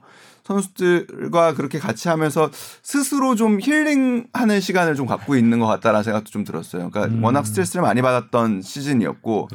데, 그러니까 그런 얘기를 하더라고요. 그러니까 데뷔 이후 처음으로 사실 사실 축구를 시작해서 늘 승승장구해 왔었는데 내 맘대로 되는 게 하나도 없 다는 걸 이제 처음으로 느끼기도 그러니까 음, 내가 뭘 음. 뭔가 뭔가를 계획한다고 해서 그대로 되는 건 아니라는 거를 이제 느낀 음. 그렇죠. 참 네. 출전권도 많이 못 얻기도 했지만 이제 좀 출전하려고 하니까 코로나로 리그가 아예 음. 그렇죠. 끝나버리는 참 여러모로 안 좋게 겹쳤던. 네, 그래서 일단은 뭐 그렇게 운동을 하고 있고 조만간에는 이제 개인 트레이닝을 좀그 강하게 시작을 해서 몸을 만든 후에 이제 유럽에서 코로나 사태가 조금 진정이 되면 넘어가서 이제 리그 재개를 준비를 리그 재개가 아니죠 거기는 이제 개막이죠 네. 개막을 준비를 하려고 한다고 해요. 근데 뭐 시즌 마지막에 출전 시간을 좀 늘려주고 있었던 부분이 좀 긍정적이고 본인의 몸 상태만 사실 괜찮다고 한다면 얼마든지 벨기에 리그 신트트라이던에서는 제 몫을 할 수 있는 사실 선수이긴 해요. 음, 음. 그래서 스스로 동기부여를 삼고 있는 부분은 태극마크 그리고 좀 저도 좀 뭐 놀랬던 거는 도쿄올림픽에 대한 의지가 굉장히 강하더라고요. 음. 어. 사실 이미 자카르타 아시안 게임으로 병역을 혜택을 음. 받았기 때문에 23세 대표팀에 굳이 또 들어갈 필요는 사실 없을 거라는 생각이 들었고 음. 소속팀과의 문제도 있고 이래서 굳이 뭐 본인이 그런 욕심을 낼까 싶었는데 본인이 재기에 어떻게 보면 동기로서 음, 도쿄올림픽을 생각을 하고 있다라는 게 저는 조금 좀 어, 인상적이었어요. 음. 네, 그래서 김학범 감독이야 뭐 워낙 이승우 선수를 잘 아는 지도자고 이승우 선수가 진짜 벨기에 리그에서 성공적으로 그 한 시즌을 보낸다면 김학범호의 경쟁력에도 분명히 도움은 될 수 있겠다. 그 자리가 물론 굉장히 치열하지만 일단 이승우 선수의 강점은 경기 흐름을 바꿀 수 있다라는 점에서 첫 번째 장점이 있고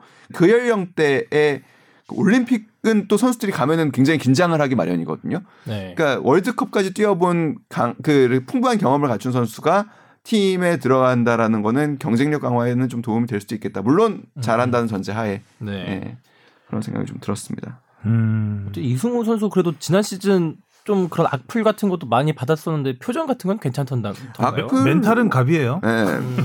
멘탈은 아주 뛰어난 선수고요. 신경 어. 좀 쓰일 스스로는 좀 쓰여 하는 쓰이겠죠. 것 같은데. 쓰이겠는데 뭐 아무렇지도 않은 보통 이제 내색을 안 하죠. 잘 음. 음. 내색 안 하고 항상 당돌한 그 스타일, 자기만의 스타일을 항상 유지하고 그렇기 때문에 또 그 그런 경기력을 보여주는 것이고 네. 굉장히 어떻게 보면 핸디캡이 많잖아요. 음. 축구 선수로서 그렇죠. physical적인 면에서 그런 부분도 있고 또 외국 선수고 거기서는 네.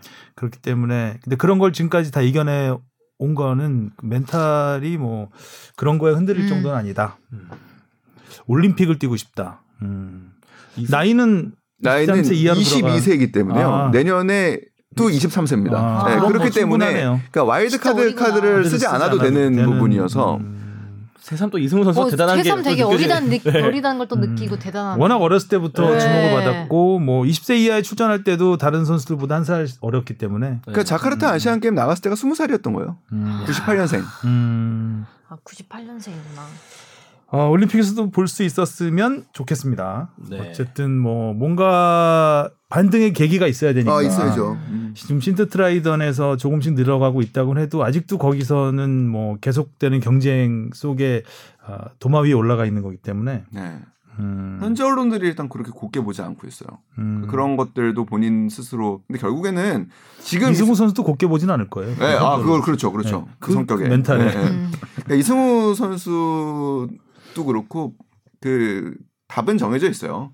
그 지금 뭐 뭘 해도 악플이 나오는 시기에 아주 어떻게 보면 어려운 시기에 있는데 골로 얘기를 해야 되는 상황이죠. 그러니까 뭔가 주목을 좀 받아야 된다라는 생각을 할 겁니다. 어디서. 그리고 그러기 그럴... 위해서는 이제 대표팀에 뽑히면은 기회가 많으니. 음. 예. 그럴 능력은 있는 선수라고 생각해요. 예. 그래서 좀 절치부심하고 스스로 근데 이번에 만났을 때 든 생각은 아 이 친구도 이제 성숙해 가긴 하는구나. 그렇죠. 아. 네, 시련을 겪으면서 네. 네. 탄탄대로만 걸어왔으니까요. 음. 어떻게 보면 신트 트라이던 간 거에 대한 그러니까 벨기에로 옮긴 거에 대한 그 후회나 이런 건 없나요? 물어봤는데요. 네. 그 지나간 일에 대해서 단 한 번도 후회해 본 적은 없대요. 자기가 선택한 것이고, 음. 예 그리고 그때 이렇게 했었지라는 생각을 하기보다는 음흠. 지금 어떻게 해서 결국에 내 미래를 어떻게 바꿀 것인가라는 어. 생각을 더 현실에 충실한 어른이다. 어, 음. 해야 된다고 하고 그런 것도 막 물어봤거든요. 그 어린이다. 뭐, 감독과 불화설도 있었고. 그리고 현지 언론에서는 이승우 선수가 FC 바르셀로나 유소년 시절에 갇혀 산다. 뭐 이런 혹평도 음. 있었거든요. 그러니까 음. 그때의 영광에 취해 산다. 뭐 이렇게 이런 얘기도 있었는데 그거 어떻게 얘기하냐라 어떻게 생각하냐라고 했을 때 과거 같으면 막 해명을 했을 거예요. 근데 그냥 빙긋이 웃더니 제가 어떤 이야기를 해도 그거에 대해서 더 아마 안 좋게 보시는 분들은 더 안 좋게 확산을 하실 것 같다. 그래서 말을 아끼고 음. 네. 조심스럽게 앞으로도 내 말도 더 조심하겠다라고 얘기하면서 뭐 이제 선수 그러니까 좀 어떻게 보면 상처도 좀 보이고 그 안에서 음, 음. 음, 좀 커가고 있구나라는 생각 건드리지 마라. 약간 아까도 컵 핸디캡 얘기를 했지만 이제 그런 질문들을 많이 받죠. 받죠. 어, 음.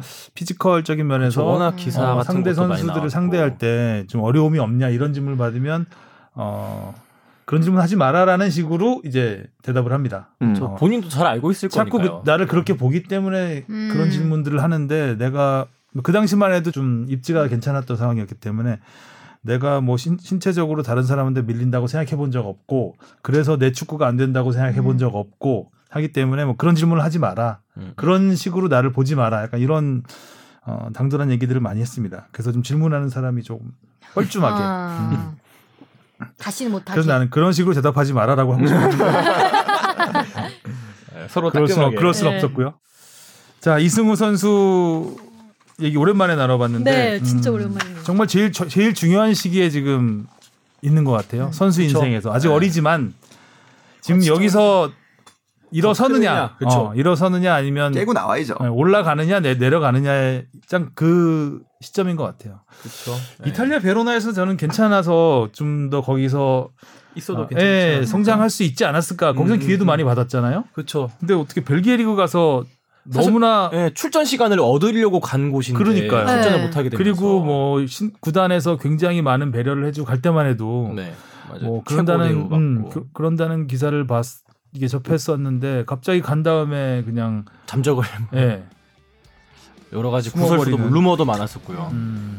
자 오늘은 이렇게 풍부한 K리그 이야기와 손흥민 거기에 이승우, 이승우. 선수까지 다양한 이야기 해봤습니다. 고생하셨고요. 다음 주에 만나요. 안녕. 네, 고맙습니다. 다음 주에 뵙겠습니다. 다음 주 안 나오네? 다다음 주.